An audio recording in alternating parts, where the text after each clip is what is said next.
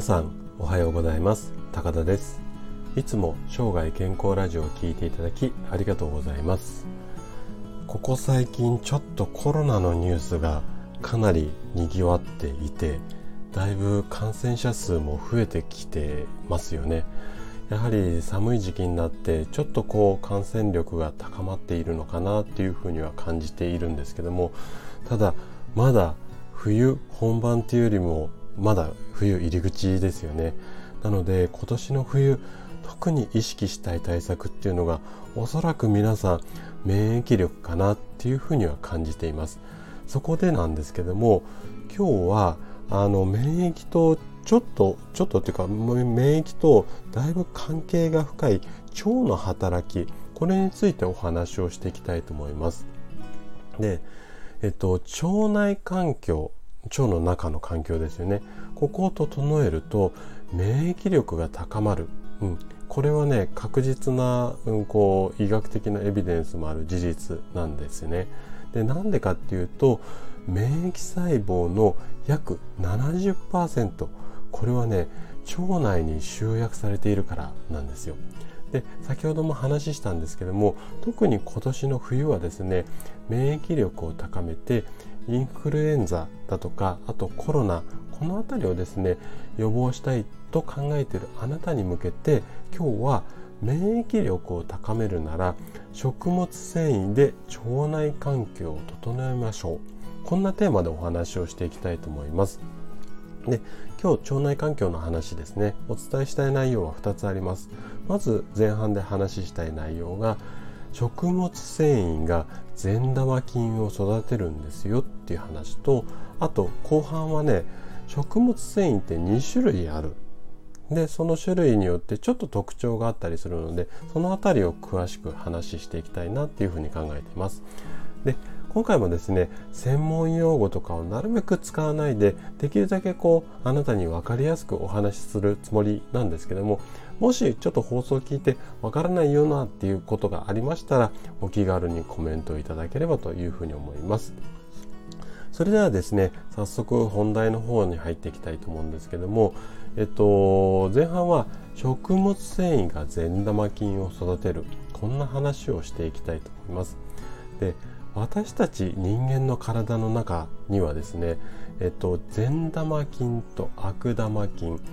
こういった2種類の細菌が存在するんですねで多分名前は聞いたことがあると思うんですけどもでこの善玉菌っていうやつを優位な状態あのいわゆるこう善玉菌が働きやすくなる状態これをキープすることが免疫力を高くするためにはすごく大切になってくるんですよね。でじゃあこうこの善玉菌がしっかり働けるような状態を作るためにはどうすればいいのかこの答えはですね食物繊維を意識した食事をとりましょうということになるんですね。じゃあなんで食物繊維がいいのかっていうところをこれから話していきたいと思うんですけどもまずじゃあそもそも食物繊維ってどんなものなんぞやっていうところを話していきたいんですが大きな特徴が3つあります。でまず1つ目はですね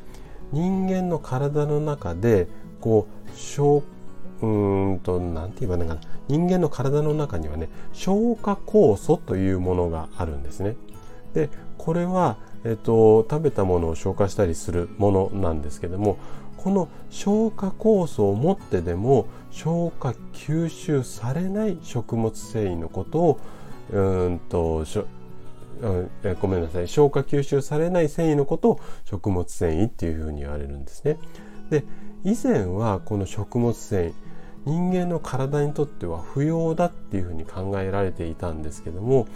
ここ最近ではこの食物繊維の有用有効性っていうのが求められてて、えっと、人間には5大栄養素って言って大切な5つの栄養素がありますよっていうふうには言われてるんですけどこれの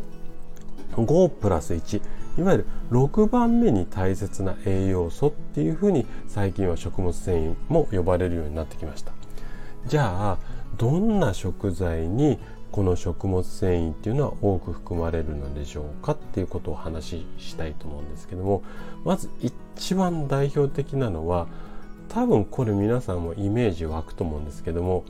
お腹の中を掃除するなんて言われるこんにゃくですね。これが一番代表的なものになります。でそれ以外にはうんとそうですねキクラゲであったりだとかあと干したひじきあとは干したわらび。こんなあたりが食物繊維の含有量含まれる量が多いというふうにされています。またおすすめの食材としてはですねお芋。お芋の類はねどれも大体食物繊維がうんと多いっていうふうには言われています。まあ、さつまいもじゃがいも里芋あたりが代表なんですけどもどれもどれ食べても食物繊維ある程度あります。でその中でも特にさつまいもについてはですね便秘の改善であったりだとか予防の効果が高いというふうにされています。でこれ以外にもね野菜なんかにも意外と含まれていて、えっと、いくつか挙げさせてもらうとまずレタスその次ピーマン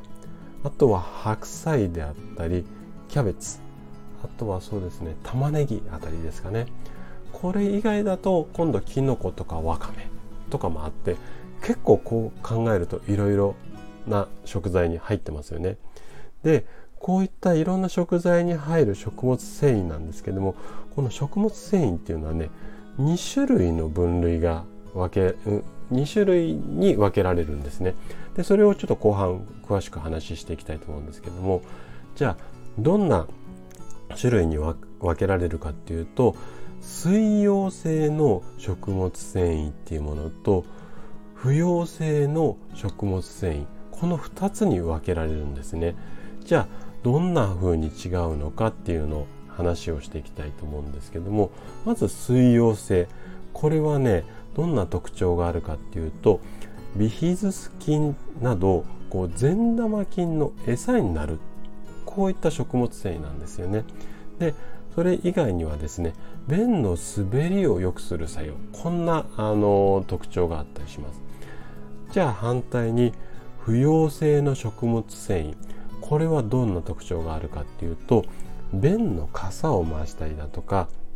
あとは腸の運動を活発にして排便を促すこんなあの特徴があったりします